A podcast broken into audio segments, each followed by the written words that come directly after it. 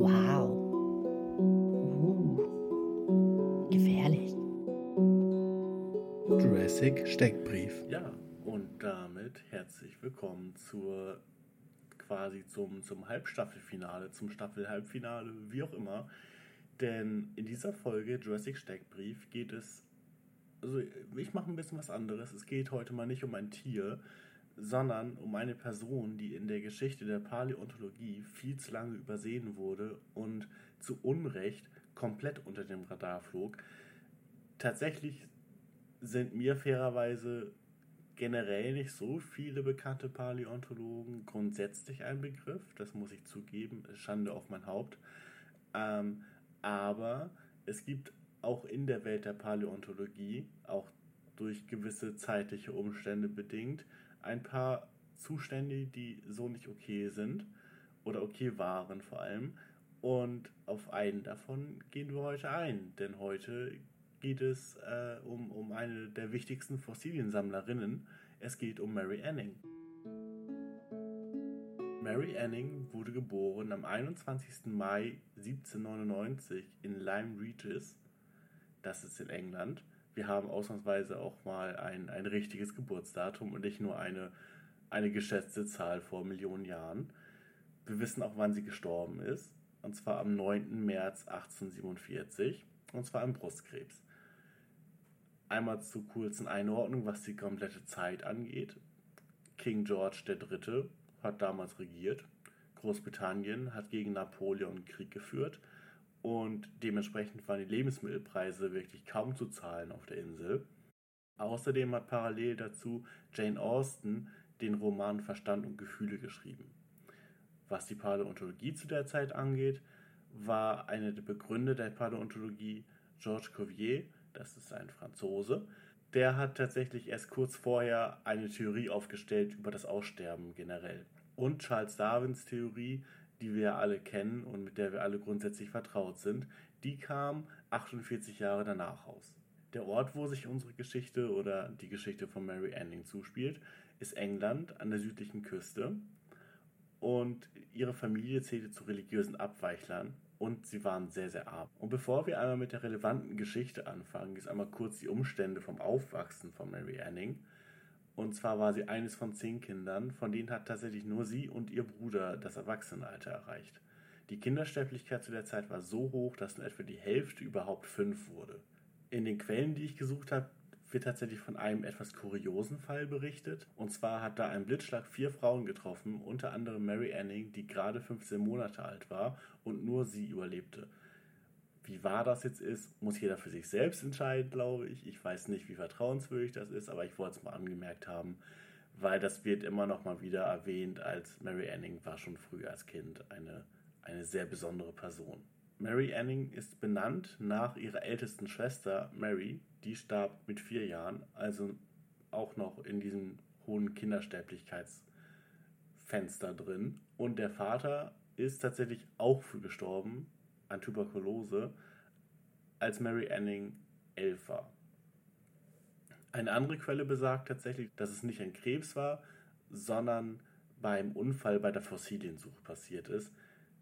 Das kann ich jetzt nicht genug beurteilen, ehrlich gesagt. Klingt aber ein bisschen reißerisch im Vergleich und vielleicht auch so ein bisschen auf diese Fossiliensuchsache ein bisschen zu sehr hingeschnitten. Deswegen weiß ich nicht. So oder so ist der Vater gestorben das ist nicht gut für die Familie gewesen, denn damit hatte die Familie keinen Ernährer mehr. Mary Anning selbst war eine der ersten Fossiliensammlerinnen überhaupt und das hat sie aus ihrem Elternhaus mitbekommen, denn ihr Vater war grundsätzlich Tischler, hat hin und wieder aber Fossilien gesammelt und die an Touristen verkauft und hat so sein Gehalt ein bisschen aufgebessert. Diese Tätigkeit oder dieses Hobby brachte er den Kindern bei, und zwar vor allem das Finden und besonders das Reinigen, also das Präparieren der Fossilien, die gefunden wurden, weil das Finden ist eine Sache, da spielt immer Glück mit bei, aber die Sachen, die man dann gefunden hat, die müssen ja auch so präsentiert werden, dass Leute die kaufen wollen und da muss der ganze Stein und Dreck vernünftig wegkommen, ohne dass man dabei das Fossil selber beschädigt. Diese gefundenen Fossilien wurden dann in seinem Laden verkauft. Mary hat also angefangen mit ihrem Bruder Fossilien zu sammeln, auch um die Familie zu ernähren, da der Vater natürlich verstorben war und ihre Mutter Molly Anning hat sie dazu ermutigt. Ungefähr ein Jahr nachdem sie angefangen hat mit dieser Tätigkeit und ein Jahr nachdem der Vater gestorben war, also 1811, gelang ihr auch schon der erste große Fund. Ihr Bruder Joseph fand den Kopf von einem Ichthyosaurus und Mary hat dann den Rest gesucht und auch den ganzen Körper gefunden, und zwar ein 5,2 Meter langes Skelett und dieses dann sorgfältig freigelegt. Das hat super lang gedauert. Durch die mangelnde Forschung dachten Wissenschaftler erst, das sei ein Krokodil, weil Fossilien hat man damals nicht für ausgestorbene Tiere gehalten, sondern man hat gesagt, ja, die Tiere, die sind ja tiergestorben so, aber die gibt es ja noch halt woanders. Das ist so ein bisschen dieses, dieses, meine Freundin geht auf eine andere Schule Prinzip. So von wegen so, nein, nein, ich, ich habe das Tier, ich habe auch schon gesehen, es geht nur auf eine andere Schule, es ist auf einem anderen Kontinent. Und deswegen konnten die es natürlich nicht kennen, das Tier, weil das war ja einfach nicht mehr da, aber das war halt woanders. Dieses Skelett wechselte hin und wieder seinen Besitzer und wurde tatsächlich 1820 für die doppelte Summe an das British Museum verkauft.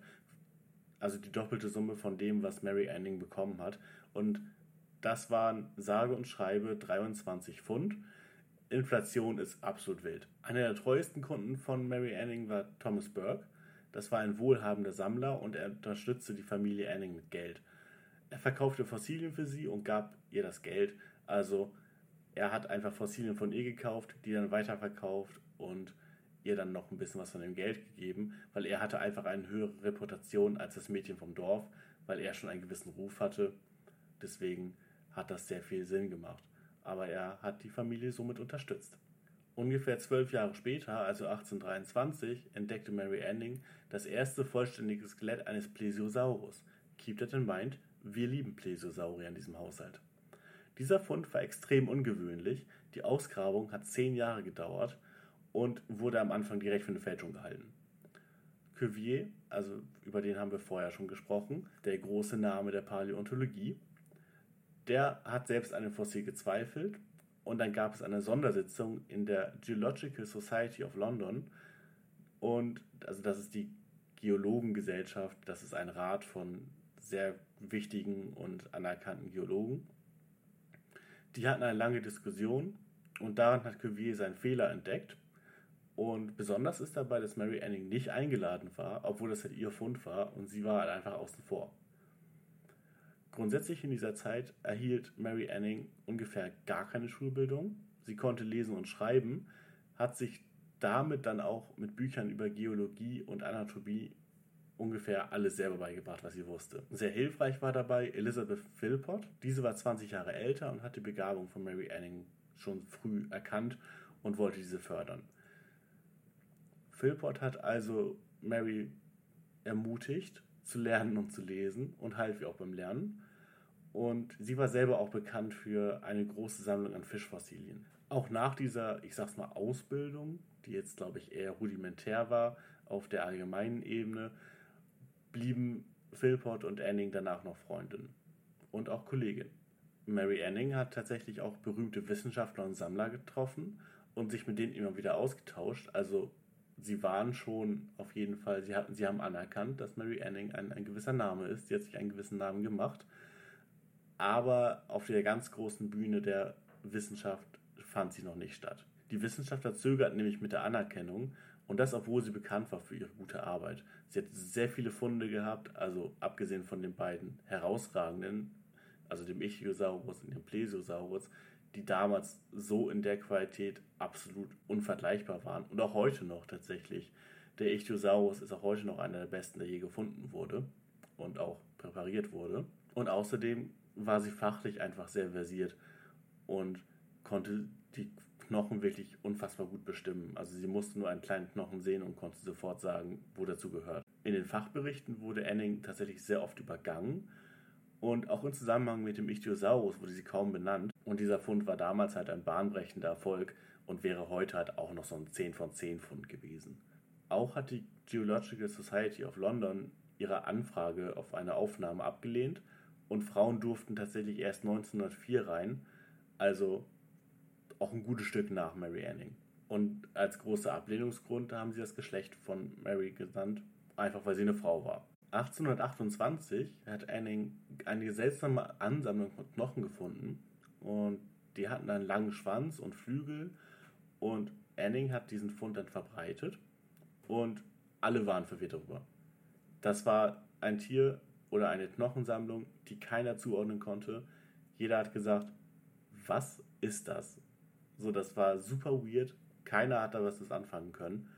Und es war für alle eine, eine sehr surreale Situation. Bis sich dann später herausstellte, dass dieser Fund ein Dimorphodon war. Das ist einer der ersten Pterosaurier und wird später auch Pterodactylus genannt. Enning machte tatsächlich immer weiter mit der Fossiliensuche und wurde dadurch auch immer bekannter und vor allem auch anerkannter und galt auch unter Wissenschaftlern als eine der gebildetsten und klügsten Personen im ganzen Vereinigten Königreich. Die Fossilien begeisterten die Öffentlichkeit und die nischigen und unspannenden Fächer Geologie und Paläontologie wuchsen immer weiter und fanden immer mehr Fans und auch, auch Förderer im kompletten Königreich. Die Paläontologie wuchs zu einer richtigen Wissenschaft.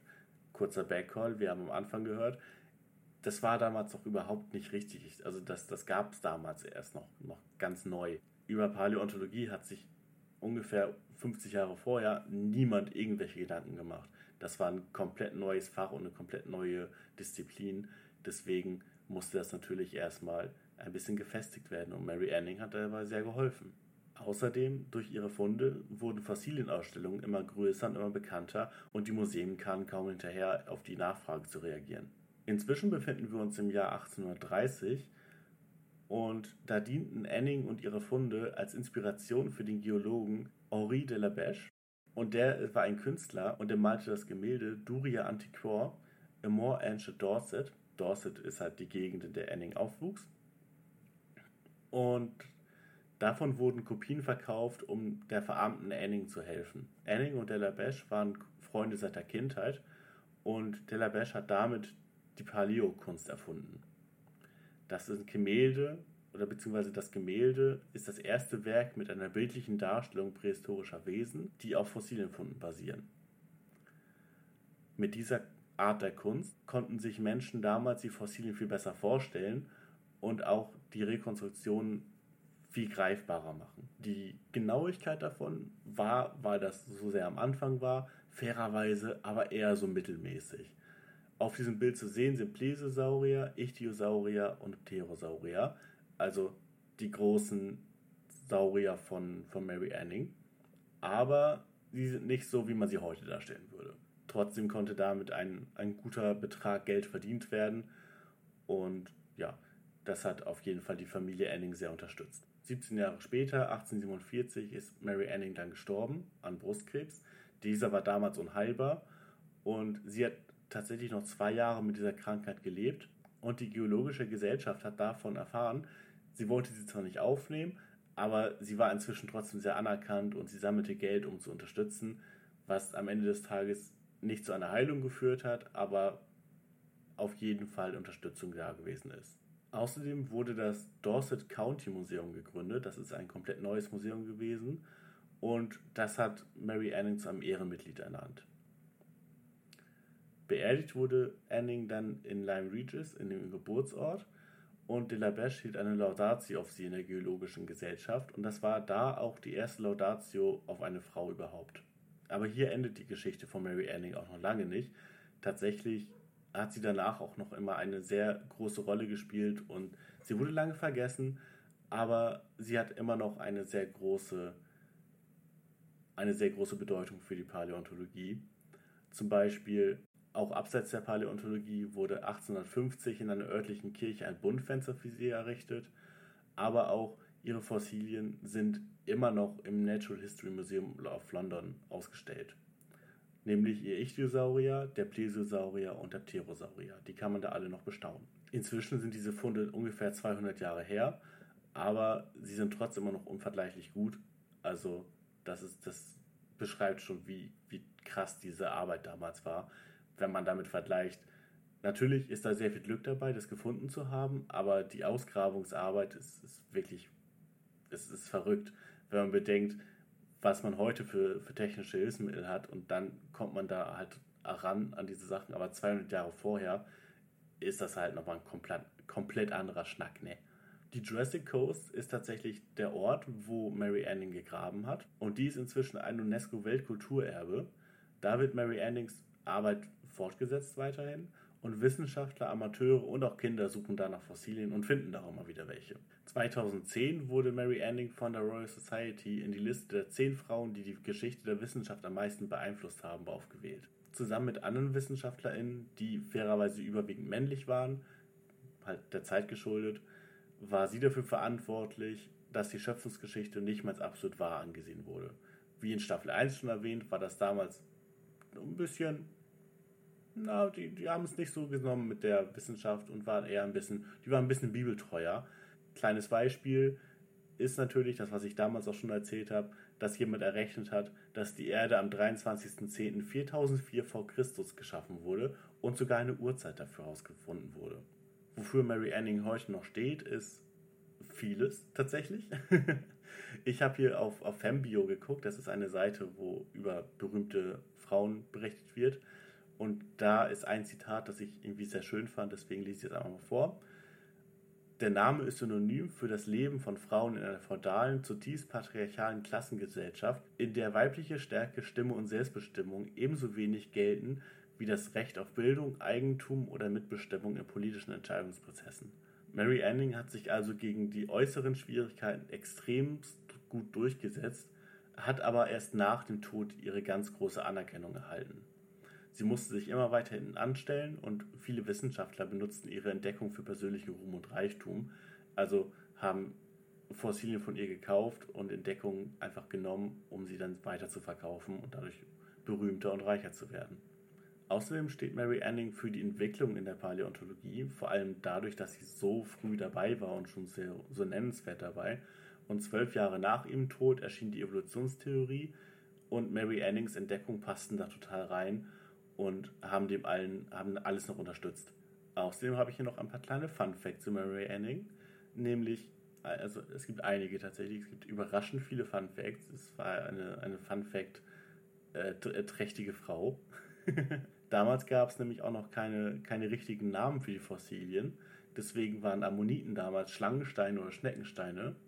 Belemniten, das sind Kopffüßler mit einer langen geraden Schale, die hießen Ladysfinger, Teufelsfinger oder Donnersteine.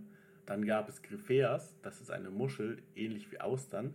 Die wurden Teufelszehennägel genannt, was ich wild und kreativ finde. Ich, ich liebe es, aber ich finde es auch ganz furchtbar. Also ich finde es gleichzeitig großartig und furchtbar. Es ist so ein typisches 50-50-Ding. Mit diesen Namen haben sich aber diese Fossilien auch sehr, sehr gut bei Touristen verkauft. Und ich glaube, ich werde auf jeden Fall mit gemeint. Ich glaube, ich hätte gesagt, oh, das holt mich leider ein bisschen zu sehr ab. Und das sage ich, der einen echten Ammoniten gekauft hat, mit dem Namen Ammoniten. Ich weiß nicht, aber Schlangensteine hätte mich fast sogar noch ein bisschen mehr abgeholt, bin ich ehrlich. Mary Anning hatte außerdem einen Hund, der hieß Trey, und der war immer bei der Fossiliensuche dabei. Und der hat bei der Fundstelle gewartet, während Anning dann ihre Ausrüstung geholt hat und da weitergesucht hat, weil sonst ist es teilweise sehr schwierig, das alles zu merken und immer wieder zu finden. Anning hat außerdem moderne, in Anführungsstrichen, Lebewesen, also rezente Fische und Tintenfische, seziert, um so die Fossilien besser verstehen zu können und das durchaus erfolgreich. Außerdem hat sie einmal einen Brief an einen befreundeten Wissenschaftler geschrieben und dieser normale Brief wurde für 120.000 Euro verkauft im Jahr 2020. Gemeinsam mit Philpott hat sie getrocknete Tinte in Belemnitenfossilien entdeckt und konnte diese wieder flüssig machen und hat diese für Fossilienillustrationen benutzt, was ich richtig verrückt finde und super cool. Sie hat also quasi Fossilien gezeichnet mit Tinte aus Fossilien, also mit dieser alten Tinte, die Millionen von Jahren alt war. Es ist, es ist bescheuert, wie cool das ist. Es wurde insgesamt nur eine einzige wissenschaftliche Schrift veröffentlicht und das war ein Brief, in dem sie sich über falsche Behauptungen beschwert hat, weil in einer anderen Zeitschrift wurde ein Haifossil bekannt gegeben und beschrieben. Und das war ein neuer Fund für die meisten Leute. Aber nicht für Mary Anning. Sie hat das nämlich schon Jahre vorher gefunden und auch schon beschrieben. Und sie hat sich dann beschwert und meinte, nee, Entschuldigung, das ist alt. Ich habe das schon viel früher gesagt. Und ich finde das, find das irgendwie auch ein bisschen ulkig. Ich finde es irgendwie super schade und sehr traurig, dass irgendwie nur das überliefert ist. Was natürlich den Umständen geschuldet ist, dass, glaube ich, wissenschaftliche Studien und Schriften nicht so einfach zu machen sind. Grundsätzlich nicht und dann vor allem als Frau in der Zeit. Aber wenn schon, dann ist es ein Brief, wo sich beschwert wird und dass eine, eine Entdeckung einfach nicht richtig ist. Und ich finde das irgendwie, es ist ein Bold Move auf jeden Fall. Mir gefällt es ein bisschen gut, ein bisschen zu gut. Die finanzielle Sicherheit von Mary Anning war zwischenzeitlich immer nur von kurzer Dauer. Das lag natürlich einerseits an den Umständen zu der Zeit und auch daran, dass sie mit ihrer Mutter gemeinsam lebte und ebenso wenig die verdiente Anerkennung auch in Form von Geld erhalten hat. Leider hat sie zusätzlich auch noch schlechte Investitionen getätigt. Die Ursache ist da nicht ganz klar. Entweder ist sie auf einen Hochstapler reingefallen oder, was auch eine Theorie ist, ist, dass der Investor verstarb, noch bevor er das Geld auszahlen konnte. Was jetzt auch nach einer Hochstaplermasche klingt auf einer Ebene, aber was natürlich ein, das wäre einfach nur bitter. Also, ja, das ist wirklich wenn man nicht viel Geld hat, ist das nichts, was man gebrauchen kann. Wenn wir uns ein bisschen mehr auf die heutige Zeit zubewegen, dann haben wir 2019 einen, einen sehr, sehr schönen Fall, wie ich finde. Nämlich hat ein neunjähriges Mädchen sich eingelesen und war sehr begeistert von Mary Anning und hat Geld für eine Statue zu Ehren Mary Annings gesammelt. Und dieses wurde unterstützt von WissenschaftlerInnen und Wissenschaftlern, unter anderem von David Attenborough, wir lieben diesen Mann in diesem Haushalt übrigens. Und inzwischen wurde eine Bronzestatue in der Heimatstadt aufgestellt und Mary Anning ist dort jetzt mit ihrem Hund Trey zu begutachten. 2020 erschien außerdem Ammonite, das ist ein Film mit Kate Winslet und erzählt eine fiktive Beziehung Annings mit Charlotte Murchison, das ist die Frau eines bekannten Geologen. Und ganz ehrlich, das muss jeder selber wissen. Ich hätte mir da vielleicht lieber was Realitätsnäheres gewünscht, irgendwas, nicht unbedingt in Doku vielleicht, aber irgendwas, was nicht, also weiß ich nicht. Ich glaube, man kann eine eigene Geschichte über eine lesbische Beziehung erzählen, was durchaus seine Daseinsberechtigung hat, wie ich finde, aber dann nehmt dafür vielleicht eigene Rollen oder eigene Figuren und nicht Mary Anning, weil die hatte wirklich eigene Probleme, als, als da jetzt irgendwie als Vorbild zu dienen für eine eine romantische Geschichte mit dem Tiefgang von einem Tischweiger-Film. Ich habe den Film nicht gesehen. Es ist, es ist, ich, ich werde ihn vielleicht irgendwann mal gucken, wenn der zu streamen ist, aber ich, ich weiß nicht. Ich, ich habe nicht vor, den jetzt unbedingt zu sehen. Ich habe eine Meinung dazu, vielleicht eine etwas vorschnell gebildete Meinung, das gebe ich zu. Aber alles daran schreckt mich ab, weil ich, ich halte sehr viel von der Figur oder der echten Person Mary Anning und weiß nicht, ob das unbedingt Not tut da holt mich nicht so ab. Das holt mich nicht so ab.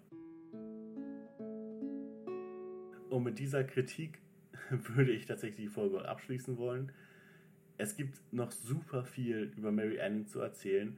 Lest euch das selber gerne ein. Es ist eine unfassbar interessante Person und eine sehr spannende Persönlichkeit mit sehr viel Bedeutung für unsere heutige, unsere heutige paläontologische Geschichte dementsprechend indirekt natürlich auch sehr viel für diesen Podcast und sehr viel, wofür ich mich interessiere. Es ist eigentlich auch unfassbar, in dieser Zeit so eine Rolle zu spielen als Frau. Und sie hatte natürlich aufgrund des Geschlechts große Probleme mit ihrer Anerkennung, die sie einfach viel zu spät erst erhalten hat und zu Lebzeiten gar nicht gefühlt. Ich bin währenddessen bewusst wenig auf die Person Mary Anning im Privaten eingegangen. Das habt ihr vielleicht auch gemerkt, als ich über den Film geredet habe. Ähm, weil das hätte jetzt den Rahmen gesprengt und außerdem ist da die Quellenlage erwartbar schwierig und teilweise sehr tendenziös geschrieben. Also ja, das habe ich jetzt nicht so als, als wertvoll und vernünftig erachtet, wenn ich hier doch über die, die Persönlichkeit und eher so die Fakten reden möchte, so die ja schon beeindruckend genug sind, wie ich finde. Da wollte ich jetzt nicht so eine emotionale Ebene noch mit reinspielen lassen. Letztendlich kann man sagen, sie wurde zur richtigen Zeit, also es war quasi noch keine Paläontologie vorhanden, am richtigen Ort, also an der Küste mit unverhältnismäßig hohem Fossilienvorkommen geboren und hat ihre angeborene Werbung ideal genutzt. Ich bin super fasziniert davon, wenn mir jemand zufällig eine Doku finanzieren möchte, also dass ich eine Doku darüber produziere, ich, ich wäre sehr down. Ha, hit me up. Haha. ja, ich, ich bin, äh, ich, ich ist eine wirklich faszinierende und spannende Persönlichkeit und äh, einfach eine, eine große Frau der Wissenschaft. Danke an dieser Stelle einmal noch kurz an Bene, der mich auf Instagram darin erinnert hat, was dazu zu machen. Ich wollte tatsächlich schon länger was über Mary Anning machen, aber es ist immer so ein bisschen hinten runtergefallen, weil ich wusste jetzt auch nicht genau, wie ich das einbauen soll. In der ersten Staffel hat es ja gar nicht gepasst und eine Shorts-Folge wäre mir dazu auf jeden Fall zu wenig gewesen. Deswegen, ja. Und dann kam der Hinweis nochmal und dann dachte ich, okay, jetzt in Staffel 2 ist das vielleicht ein ganz guter Ort, um da einfach nochmal ein bisschen über, über dieses Thema, über diese Frau zu reden weil das lag mir selber auch sehr im Herzen und ich, ich bin sehr froh, dass ich hier den, den Platz gefunden habe. Und damit bin ich tatsächlich auch endlich durch. Ich hoffe, ihr habt ein bisschen was gelernt wieder. Ich will hier gar nicht groß ausschweifen, weil ich glaube, ich habe es zwischendurch immer schon wieder gemacht. Nächste Woche gibt es wieder eine klassische Folge. Bleibt gespannt. Es gibt vielleicht wieder ein Dino, wer weiß. Ich, ich habe es munkeln gehört. Und gebt mir super gerne Feedback. Und bis dahin wünsche ich euch ein wunderschönes Wochenende und Gali Grü.